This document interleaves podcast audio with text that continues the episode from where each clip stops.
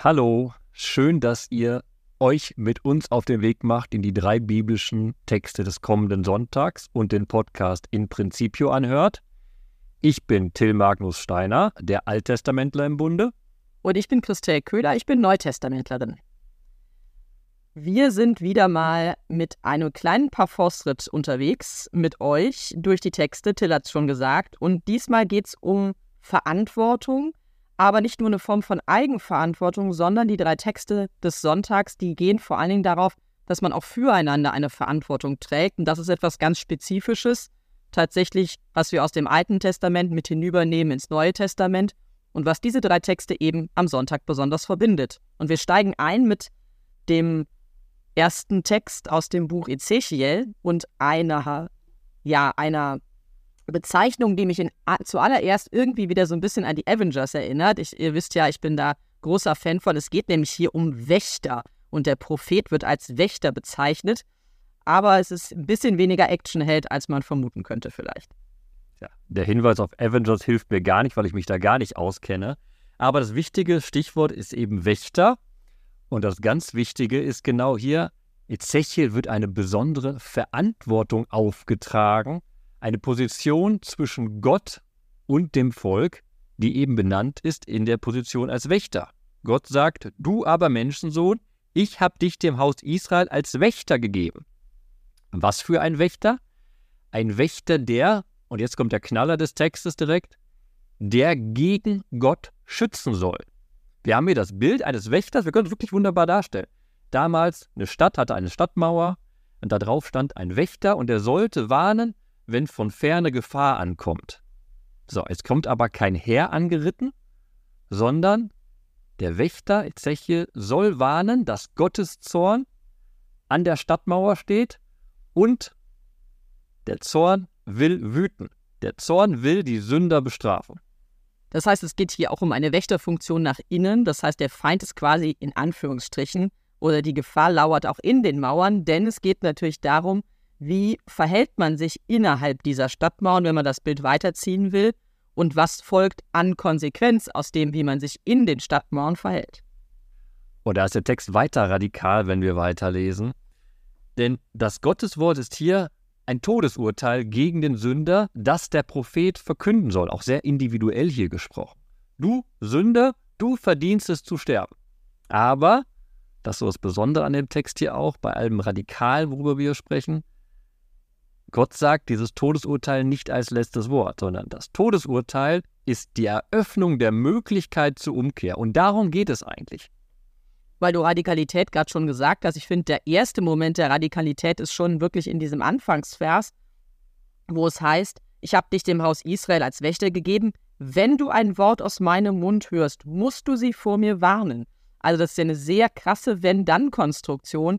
Das heißt, alles, was ich dir mitgebe, das musst du ans Volk weitergeben. Und das, was ich dir weitergebe, so klingt es hier auf jeden Fall, sind tatsächlich eigentlich Warnungen, sind nicht einfach irgendwie Einladungen, Handlungsempfehlungen, sondern es sind ganz klare und strikte äh, Restriktionen, die da irgendwie auch mit verbunden sind, was sie eben tun sollen und was dann auch aus dem Tun folgt. Also das ist schon der erste Moment der Radikalität, dass der Ezechiel das so ja eins zu eins in all seiner Dringlichkeit weitergeben muss. Wenn wir an andere Propheten denken, die haben dann eher nochmal so ein bisschen, ja, kann ich es nicht auch anders machen oder sind weggelaufen oder wie auch immer. Aber es hat eine unglaubliche ähm, Eindringlichkeit und dieses in diesem Satz hier vorne schon. Die Eindringlichkeit ist auch der erzählten Zeit geschuldet, weil wir befinden uns hier im Buch Ezechiel genau in dem kurzen Zeitabschnitt zwischen der Exilierung Israels also ins babylonische Exil, und dann im selben Kapitel in Vers 21 der Mitteilung, dass sogar die Stadt Jerusalem jetzt zerstört ist, gefallen ist. Also ein Tiefpunkt in der Geschichte Israels und an diesem Tiefpunkt sagt Gott eben die ganze Zeit die Mahnung, ihr habt gesündigt, ihr habt gesündigt. An euch liegt es jetzt, umzukehren. Und diese Mahnung soll Ezechiel den Israeliten immer wieder sagen. Und wie dramatisch das ist, wird sogar im Fortgang des Textes deutlich, das lesen wir am Sonntag nicht mehr, aber im Vers 10 sagen dann die Israeliten selbst, die Sündenlast ist so schwer auf uns, wir können nichts mehr machen. Und dann der nächste Vers, Vers 11 dann, fasst im Endeffekt die Rede Gottes, die wir jetzt am Sonntag hören, nochmal schön zusammen. Da steht nämlich kurz gesagt, Gott sagt, ich spreche mein Todesurteil aus, aber ich habe kein Gefallen am Tod, sondern an eurer Umkehr. Dafür müsst ihr euch jetzt einsetzen. Ihr habt das Todesurteil, ergreift die Chance, ihr könnt noch umkehren. Aber jetzt noch ein Nachsatz, damit wir wieder bei unserem Text im Alten Testament bleiben, den wir lesen am Sonntag, hat noch eine zweite grandiose Pointe, die vor allem für Seelsorger so eine Provokation sein kann. Hier heißt es nämlich, auch zum Propheten gesprochen, wenn du nicht redest, also dem Auftrag nicht gerecht wirst und meine Mahnung nicht aussprichst, also wenn du nicht redest, um den Schuldigen vor seinem Weg zu warnen, dann wird dieser Schuldige seiner Sünde wegen sterben und sein Blut aber fordere ich aus deiner Hand zurück. Der Prophet hat die Verantwortung für alle. Er ist die Möglichkeit zur Umkehr. Wenn er diese Umkehrmöglichkeit nicht eröffnet, verfällt er auch dem Todesurteil. Ich finde, es ist nicht nur eine Umkehrmöglichkeit, die da mit drin steckt, sondern eigentlich hört es sich fast so an wie, wenn du ja mit dem redest, wird er sich ja von seinem Weg abkehren. Also eigentlich ist das die Grundoption und der, der Prophet ist eigentlich der Garant dafür und deswegen ist eben auch unsere Linie heute diese gegenseitige Verantwortung. Es ist eine Verantwortung des Propheten, genau an dieser Stelle zu wirken, nämlich an der Stelle, wo der, der Schuldige, der Sünder, der von sich aus vielleicht nicht irgendwie versteht, wie er handeln soll, dem Gottes Weisung, Gottes auch äh, Wink mit dem Zaunfall mitzugeben, Gottes Ansage weiterzugeben. Wie und er das macht, das bleibt hier ja ein bisschen außen vor, also wie er das selber wieder in Worte kleidet und so weiter. Aber es ist seine Verantwortung für die Mitbrüder und Schwestern im Glauben, dass er Gottes Wort weitergibt. Also also so ein bisschen hat er so eine Kanalisationsfunktion, durch ihn wandert das Wort Gottes hindurch, damit es genau an den Ort, an den Platz kommt, wo es gebraucht wird. Das finde ich eigentlich auch ein sehr schönes Bild für das Seelsorger, Seelsorgerin sein. Deshalb rede ich auch gerne bei Propheten, dass sie Sprachrohr Gottes sind. Das funktioniert sehr, sehr gut. Wie der Ton dann rauskommt, an welchem Ort etc., das ist die, die Individualität des Propheten. Aber erstmal ist genau das, was ihr auch angesprochen habt, er ist Sprachrohr Gottes. Und dann kommt diese zweite Verantwortung an die Hörenden. Sie müssen jetzt wirklich antworten. Und da sagt der Text auch, ja, so mächtig das Wort Gottes ist, aber da bleibt die Freiheit der Zuhörenden. Sie können antworten und sagen, ja, ich kehre um, oder sie können nicht umkehren und dann trifft sie der Zorn Gottes. Das ist die zweite Verantwortungsebene in diesem Text. Deswegen ist der Sünder quasi nicht für den Propheten verantwortlich, aber der Prophet für den Sünder, was genau seine Stellung an dieser, also auch seine Wächterstellung nochmal besonders betont. Ich finde, dass dieses sein Blut aber fordere ich aus deiner Hand zurück, das ist schon wirklich eine sehr, eine sehr drastische Aussage. Also beim ersten und auch beim zweiten Lesen des Textes bin ich da nochmal sehr stark dran hängen geblieben.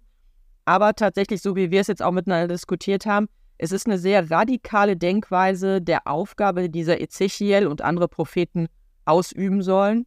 Und es ist eine sehr klare Aufgabenbeschreibung, die sich daraus quasi ableiten lässt, wie es denn ist, wenn man als Prophet und als Wächter für das Volk bestellt ist, dass es eben, dass es auch kein Rausgehen aus dieser Aufgabe gibt.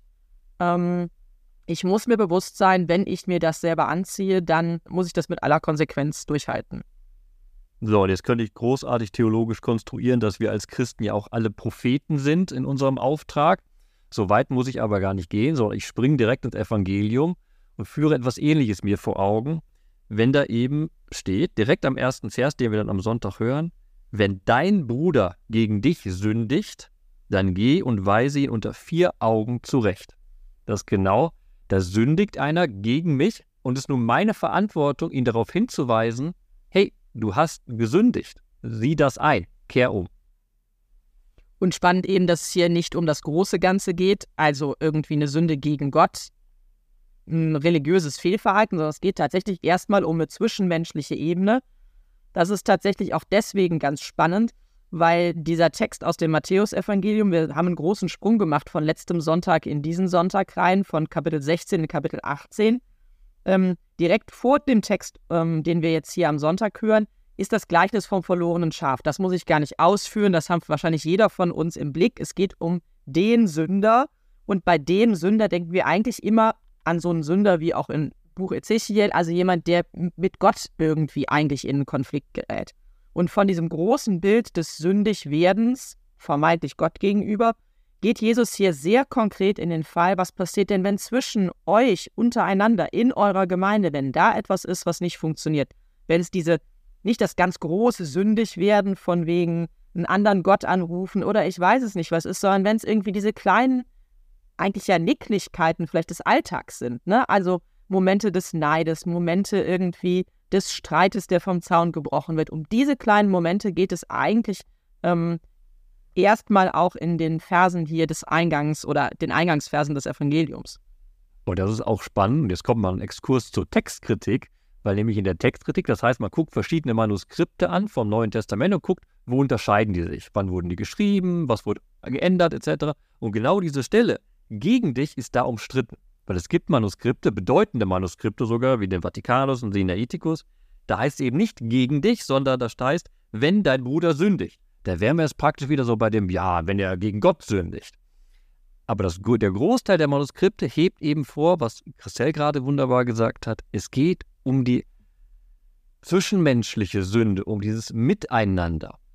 Und ohne Zweifel geht es dem Text auch darum, weil das jetzt Aufgetragene ja genau das Zwischenmenschlich ist. Ich soll ihn nicht groß anprangern direkt in der Gemeinde, sondern ich brauche die Ich-Du-Beziehung. Ich soll zu der Person hingehen, nicht öffentlich, sondern in Liebe ihn in einem Gespräch darauf hinweisen und sagen, guck mal, da ist etwas schiefgelaufen, lass uns das gemeinsam richten. Und dann ist die Konsequenz, hört er auf dich, so hast du deinen Bruder, Schwester zurückgewonnen. Und da sind wir wieder in dieser Schiene der Verantwortung. Das heißt, derjenige, der jetzt hier sündigt, ist immer jemand, der in irgendeiner Form abtrünnig wird. Der wird abtrünnig vielleicht mir gegenüber, weil und damit ja auch der Gemeinde gegenüber, weil ich als Teil der Gemeinde, das hat eine Auswirkung, ja. Also wenn es da innerhalb einer Gemeinschaft Streitigkeiten gibt, dann hat am Ende das eine Auswirkung auf alle und es hat am Ende natürlich auch immer eine Auswirkung auf die Gottesbeziehung, weil wenn ich dem Nächsten gegenüber falsch handle, ist es auch ein Falschhandeln Gott gegenüber. Aber hier geht es erstmal wirklich diese Perspektive im Direkten. Und wenn ich jetzt also es schaffe mit meiner Art der Zurechtweisung, dass er sich eines Besseren besinnt oder sie, dann ähm, habe ich, ist es, ist es tatsächlich irgendwie auch mein Verdienst, so klingt es fast ein bisschen. Du hast den Bruder zurückgewonnen. Also es ist, du hast deiner, bist deiner Verantwortung gerecht geworden, ihn wieder zurück in die Gemeinschaft zu holen. Und zwar in die Gemeinschaft mit dir selber und auch in die Gemeinschaft mit Gott. Und das sagt eigentlich sehr, sehr viel darüber aus, wie sehr ich mich tatsächlich sehr konkret um Vergebung bemühen muss. Es ist nicht nur der andere, der tatsächlich Entschuldigung sagen muss, sondern es ist immer auch mein nochmal zugehen, nochmal versuchen, die Situation wieder ins Gespräch zu bringen. Also zu sagen, hier ist was schiefgelaufen, vielen Dank, ähm, ich bin raus aus der Nummer, das ist nicht die Option, sondern es ist tatsächlich immer wieder dieses Suchen des Gesprächs. Und das wird dann ja auch noch fortgeführt in den, in den kommenden Versen. Da muss man auf den Punkt bringen, es ist ganz deutlich kein Anprangern. Es ist kein Anprangern, sondern es ist ein Zeichen der Liebe, das sich hier in dieser Korrekturaufforderung zeigt. Und das Anprangern folgt dann auch nicht im nächsten Schritt, sondern der nächste Schritt ist auch wieder ein kleiner Schritt. Es werden ein, zwei Personen hinzugeholt. Der Kreis wird nicht weit gemacht, er wird nicht groß gemacht. Die Sünde wird nicht öffentlich gemacht, sondern im kleinen Kreis wird versucht, die Person zu überzeugen, da liegt eine Sünde vor, gestehe das ein. Und erst dann, der dritte Schritt ist dann, ins große Ganze der Gemeinde hineinzugehen und da auch wichtig, im Konsens der Gemeinde zu sagen, okay, hat da wirklich jemand gesündigt? Wenn ja, wie? Und was sind die Folgen? Was bedeutet das jetzt? Vielleicht kannst du diesen Vers 17 einfach einmal vorlesen, Till, das wäre sehr nett. Hört er, er, also der Sündiger oder Sündigende, auch auf sie nicht, also die Person und die Zeugen, dann sag es der Gemeinde. Hört er aber auch auf die Gemeinde nicht, dann sei er für dich wie ein Heide oder ein Zöllner. Sehr schön. Das ist tatsächlich für mich der, der Satz mit der Pointe dieses Evangeliumsabschnitts. Wir haben so eine Art Deeskalationsstrategie Jesu vorgeschlagen bekommen, also erst untereinander, dann mit Zeugen, dann in der Gemeinde. Und dann heißt es, hört er aber auf die Gemeinde nicht, sei er für dich wie ein Heide oder Zöllner. Jetzt denkt man, boah, jetzt hat derjenige, ist derjenige richtig raus aus allem. Die richtig so gebrandmarkt, keine Chance mehr. So ein Stempel auf dem Kopf, der kommt nicht mehr rein. Vielen Dank, das war's für uns. Aber genauso ist es ja nicht. Denn wenn man jetzt mal ein bisschen im Evangelium schon gelesen hat, dann weiß man, dass ja gerade der Heide oder der Zöllner, dass das diejenigen sind, denen immer wieder von Jesus eigentlich eine Tür geöffnet wird, ähm, denen immer wieder etwas angeboten wird. Manchmal fordern diejenigen das sogar ein. Wir hatten neulich ähm, die Frau, die für ihre Tochter bittet und sogar mit Jesus rumargumentiert, ne? Und sagt, also komm, sonst ist es doch auch so, dass das, was abfällt von dem, was an Heil quasi da ist, hier für meine Tochter noch reichen würde.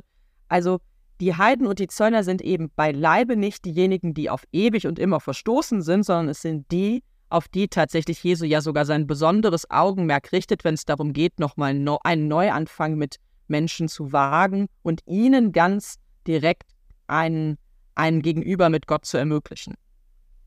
Wir haben also zwei Aspekte hier sehr, sehr deutlich. Einerseits sagt diese Beschreibung, er soll wie ein Heide oder sie soll wie eine Heidin sein, dass sie jetzt außenstehend ist, sie gehört nicht irgendwie nicht dazu, aber gleichzeitig eben durch dieses Heid, durch die Nennung der Heiden und der Zöllner, dieses, aber okay, die Gemeinde soll sich gerade diesen Menschen zuwenden, die soll sich gerade für diese Menschen öffnen.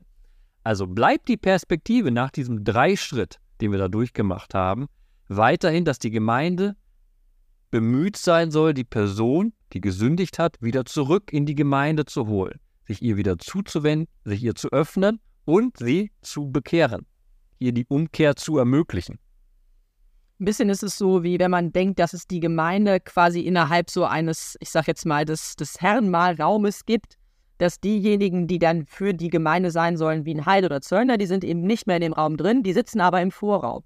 Und die haben jederzeit die Chance, auch wieder mit in diese Gemeinschaft aufgenommen zu werden, so wie wir das eben auch im, an vielen Stellen im Evangelium erleben. Und das ist eben wichtig. Die sind nicht diejenigen, äh, die auf ewig verdammt sind, aber es sind auch nicht diejenigen, die an dieser Stelle wirklich noch zum Inner Circle der Gemeinde gehören. Also das, das muss man auch fairerweise sagen. Es gibt schon eben eine Konsequenz aus dem wiederholten Handeln beziehungsweise aus dem wiederholten Nicht-Einsichtig-Sein des eigenen Handelns.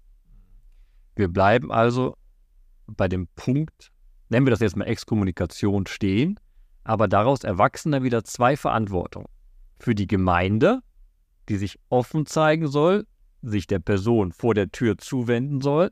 Und die zweite Verantwortung, die Person, die nun aus dem Inner Circle raus ist, muss auch bereit sein, den Schritt wieder rein wagen zu wollen, sozusagen sich umzukehren und der Tür eben nicht den Rücken zuzuwenden, sondern warten vor der Tür zu stehen.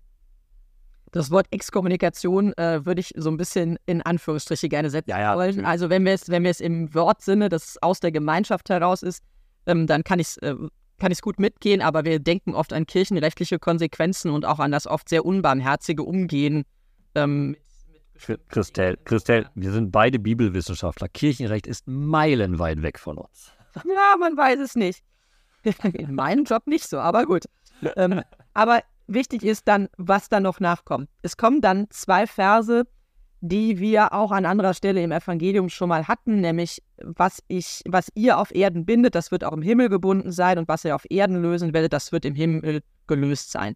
Das ist eine Fortführung und eine Ausdehnung dessen, was auf den Petrus hin schon einmal ähm, in Kapitel 16 besprochen wurde von Jesus und da haben wir es sehr ausführlich äh, thematisiert. Das wird hier auf die gesamte Jüngergemeinde eigentlich ausgedehnt. Ihr alle habt diese Funktion. Aber es geht vor allen Dingen darum, ihr alle habt eine Verantwortung. Und diese Verantwortung bedeutet auch, fällt nicht vorschnell Urteile, denn das, was ihr hier an Urteil fällt, das hat eine weitreichende Konsequenz. Also, wenn ihr eine Verantwortung füreinander übernehmt, dann bedeutet das die nicht vorschnell eben tatsächlich zu treffende Entscheidung. Deswegen auch diese drei Anwege eigentlich, wie mit jemandem umgegangen werden soll, der irgendwie schuldig geworden ist. Und das alles mündet dann in, der, in dem Satz, den wir aus Kindertagen schon kennen, weil man ihn so schön darstellen kann, wo zwei oder drei in meinem Namen versammelt sind, da bin ich mitten unter ihnen. Und ich würde euch heute gerne nochmal eine andere Lesart anbieten, außer diese super Lesart, wenn wir zu zweit, zu dritt irgendwo sitzen, dann ist Jesus immer bei uns. Dubdidup, das stimmt, ist auch ein schönes Bild, will ich auch gar nichts gegen sagen. Aber dieser Satz sagt eben auch, sobald ihr als Gemeinschaft handelt, denkt immer daran, nehmt mich mit dazu und überlegt auch, wie ich handeln würde. Und Jesus ist eben nicht der, der den Heiden und den Zöllner auf ewig ausschließt, sondern der immer wieder eine Türe öffnet, eine Option anbietet. Und genau daran erinnert eben dieser letzte Satz auch, wo ihr als Gemeinschaft zusammen seid, in meinem Namen, wo ihr euch meinen Namen auf die Fahne schreibt, da müsst ihr bitte auch so handeln, als wäre ich die ganze Zeit unter euch, als würde ich handeln. Und das ist dann nämlich auch nochmal ähm, ja eine große Denkaufgabe, bevor man selber irgendein Urteil fällt, zu überlegen, what would Jesus do, wie man so schön sagen würde. Das ist auch eine Möglichkeit, dass Jesus Tische umwirft. Aber das war jetzt ein Nebenjoke. Wenn wir sagen, dass Jesus unter uns ist in der Gemeinschaft, dann sagen wir auch theologisch gesprochen, dass er die Liebe unter uns ist. Das heißt, die Liebe soll das Gemeinschaftsprinzip sein, das uns zusammenhält. Das Evangelium verdeutlicht uns, dass es da auch die Möglichkeit eines Gegeneinanders gibt, wenn dein Bruder gegen dich sündigt. Aber das Prinzip der Gemeinde soll doch ein anderes sein und das wird wunderbar am Anfang der zweiten Lesung am Sonntag zusammengefasst. Im Römerbrief, 13. Kapitel, Vers 8 heißt es, niemandem bleibt etwas schuldig, außer der gegenseitigen Liebe. Na, das ist doch mal ein Satz für den Sonntag, oder? Also es kommt ein bisschen keulenmäßig rüber, wenn man den so als ersten Satz in die Lesung reinliest, habe ich mehrfach jetzt nachgedacht. Aber er ist ja auch der erste Satz. Es geht dann im Folgenden ähm, um tatsächlich darum, wer den anderen liebt, hat das Gesetz erfüllt. Also es geht um den Kern des Gesetzes, nämlich die Nächstenliebe. Und ähm, Paulus ordnet hier im Dialog mit der Gemeinde in Rom tatsächlich ein, dass all diese anderen Gebote, nicht Ehebrechen, nicht töten und so weiter und so fort, dass die alle münden in diesem Satz, du sollst deinen Nächsten lieben wie dich selbst. Oder so wie wir es für heute und für diese Folge formuliert haben, du sollst dem anderen die Verantwortung zuteil werden lassen, die du auch dir selber zuteil werden lässt. Also da, wo ich selber auf mich achte, auf mein Handeln, auch ähm, weiß, dass ich immer wieder neue Wege brauche, genau das muss sich auch bahnbrechen in der Art und Weise, wie wir innerhalb unserer Gemeinschaft miteinander umgehen. Ähm, schuldig sind wir einander nichts, außer eben der Liebe. Und das bedeutet immer wieder der Möglichkeit, neu zu beginnen miteinander. Das bedeutet die Möglichkeit, tatsächlich auch füreinander die Verantwortung zu tragen. Und das, finde ich, ist dann zwar trotzdem immer noch ein knaller Satz zum Anfang, aber ein Satz, der ja doch sehr, sehr viele Optionen mit sich bringt. Paulus macht es aber auch ganz konkret. Er sagt nämlich dann, ja, diese gegenseitige Liebe, wie kann man die denn definieren? Und am Ende des Textes kommt dann wieder so ein Bonmot, so ein großer Knaller. Ja, im Endeffekt geht es hier um die Erfüllung des ganzen Gesetzes. Das ist eben diese Liebe. Er wird aber auch äh, uns ins Detail führen in dieser Lesung, indem er eben mehrere Gebote aus dem Dekalog, aus den zehn Geboten zitiert. Dort vor allem aus dem zweiten Teil, wie wir ganze Zeit schon reden, aus dem zwischenmenschlichen Bereich. Und die Gebote, die hier aufgezählt werden, sind alles Gebote, die die Person schützen soll vor einem Übergriff einer anderen Person, damit eben genau eine Gegenseitigkeit in Liebe wirklich passieren kann und dass man eben nicht die Ehe eines anderen bricht, nicht das Leben einer anderen Person wegnimmt, nicht ihn bestehlt oder irgendwas begehrt, was er hat. Das heißt eben gegenseitig lieben, gegenseitig respektieren und so wirklich wahre Gemeinschaft entstehen lassen. Und das nicht nur begrenzt auf die Gemeinde, sondern hier gilt ja, das gilt für alle Menschen. Bevor wir jetzt vielleicht gleich zu unseren Versen des Sonntags kommen, noch ein, ein Gedanke. Diese, dieses Motiv der Liebe ist deswegen auch noch so wichtig im Zusammenspiel der Texte des Sonntags, weil wir viel davon hören, dass wir einander gegenüber eine Verantwortung tragen, dass wir einander zurechtweisen sollen, dass wir das Wort Gottes auch direkt weitergeben sollen. Also was wir erkannt haben, was wir hören, damit sollen wir auch unser Gegenüber, auch diejenigen unserer Gemeinde konfrontieren. Aber damit das nicht ausufert, soll das Ganze eben in Liebe geschehen. Also es wäre ja Tür und Tor geöffnet, dass es eine Radikalität von Anprangern, eine Radikalität von Zurechtweisung gibt, ein Öffentlichmachen und so weiter und so fort. Und nur um zu sagen, ja, ich bin ja meiner Verantwortung gerecht geworden. Aber genauso funktioniert es nicht. Der Verantwortung meinem Mitmenschen, meinem Glaubensbruder, meiner Glaubensschwester werde ich nur dann gerecht, wenn ich das auch in Liebe tue und da eben genau diese Perspektive Gottes oder wie ist es denn, wenn Gott mit, wenn Jesus an meiner Seite wäre und jetzt auf denjenigen zugehen würde, wenn ich diese Perspektive mit reinnehme. Im Philippa-Brief heißt es an einer Stelle, es gibt eine Ermahnung aus Liebe. Und das ist genau das, was eigentlich Paulus hier mit dem Römerbrief auch nochmal als Gedanken aufnimmt und für den Sonntag wichtig ist. Die Ermahnung, das Zurechtweisen, ja, aber es gibt, geht um den Modus und der hat etwas mit dem Band der Liebe zu tun, auf das wir verpflichtet sind. Gut, dann möchte ich gerne anfangen mit dem Vers, den ich mitnehmen möchte. Ich glaube oder ich hoffe, das schließt sich recht gut an, an das, was du gerade gesagt hast. Und ich erlaube mir jetzt mal im Evangelium ein bisschen den Vers, den ich auswähle, ein bisschen zu dehnen.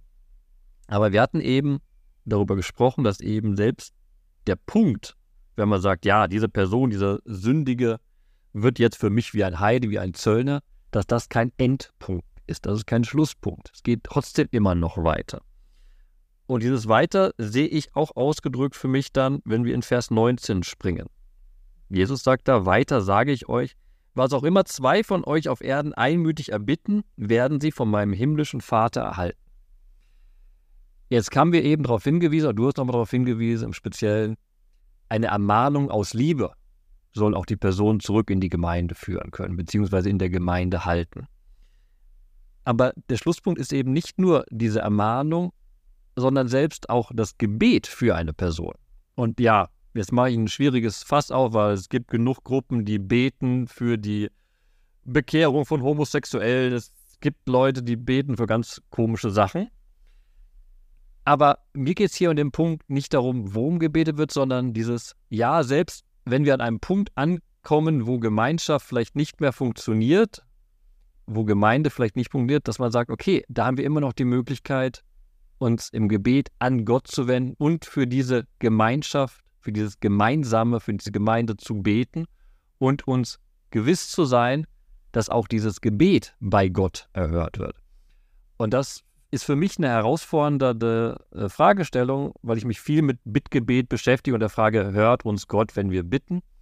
Aber ich finde es hier auch einfach pastoral unglaublich ansprechend und versöhnlich zu wissen, ja, das letzte Wort hat nicht die Ermahnung, sondern das letzte Wort hat die, das letzte Wort ist diese Bitte an Gott. Möge er doch helfen, dass unsere Gemeinschaft wirklich als Gemeinschaft funktioniert. Danke dir, Till. Ähm, ich nehme auch einen Satz aus dem Evangelium und habe eigentlich auch das meiste dazu eben schon gesagt, ähm, muss aber sagen, dass ich einfach diesen Satz nehmen wollte, nämlich Vers 20, wo zwei oder drei in meinem Namen versammelt sind, da bin ich mitten unter ihnen für mich ist wirklich dieser Gedanke, nichts zu tun, ohne die Perspektive Jesu oder wenn wir es größer fassen, die Perspektive Gottes mit in den Blick zu nehmen. Das ist das, was für mich in diesem Satz drinsteht. Und gerade in eben dem, was wir, worüber wir jetzt diskutiert haben, ähm, und was euch vielleicht auch so ein bisschen im Kopf rumgeht, wenn es darum geht, wie gehen wir tatsächlich um mit den Verfehlungen unserer Mitmenschen, mit denen, die es innerhalb der Gemeinde, der Kirche gibt, aber auch mit denjenigen, die es so im ganz normalen Alltagskontext gibt. Diese Perspektive, wie würde sich Jesus demjenigen gegenüber verhalten, was wären seine Optionen, was wären vielleicht aber auch seine, seine deutlichen und klaren Worte, das mit im Blick zu nehmen. Till hat eben nicht umsonst gesagt, aber Jesus schmeißt auch schon mal Tische um und wir hören auch, wie Gott sehr drastisch in der ersten Lesung zu Werke geht und sehr deutlich wird mit dem, was an Konsequenzen ähm, womöglich droht. Ähm, auch das mit einzubeziehen, aber tatsächlich eben immer zu wissen, es ist nicht meine Verantwortung, über jemanden anders zu urteilen und zu richten, sondern ich sollte da eine zweite Perspektive mit zuholen und dazu ermahnt und ermuntert mich dieser Vers 20 im Evangelium. Danke, Christelle. Und damit sind wir am Ende unserer Podcast-Folge für diese Woche angekommen. Jetzt hören wir gleich auf zu sprechen und freuen uns dann darauf, von euch zu lesen. Unten in den Show Notes findet ihr einen Link zu Facebook und dort würden wir, und ich weiß auch von vielen anderen, die sich darauf freuen werden, eure Bibelverse zu lesen. Ihr könnt mit uns allen, die den Podcast hier hören, eure Bibelverse teilen, die euch wichtig sind. Und wenn ihr wollt, auch eure Gedanken zu diesen Bibelversen teilen. Und wir freuen uns alle darauf, die zu lesen und so einen Anweg auf den Sonntag oder am Sonntag einen gemeinsamen Weg zu haben. Und wenn ihr mit noch mehr Leuten Bibelverse teilen wollt, dann könnt ihr natürlich auch gerne unseren Podcast weiterempfehlen. wir merken ja immer mal wieder, dass da auch dann äh, ganz an neue Leute unten mit äh, ihre Verse mit hinzuposten. Das ist ein super schönes Zeichen. Das zeigt, dass sich äh, der Hörerkreis erweitert, aber auch, dass vor allen Dingen immer mehr Leute Lust haben, wirklich über die biblischen Texte zumindest auf diese Art und Weise auch in eine Interaktion zu kommen. Das freut uns sehr. Euch aber für heute und diese Woche viel Freude beim Bibelentdecken.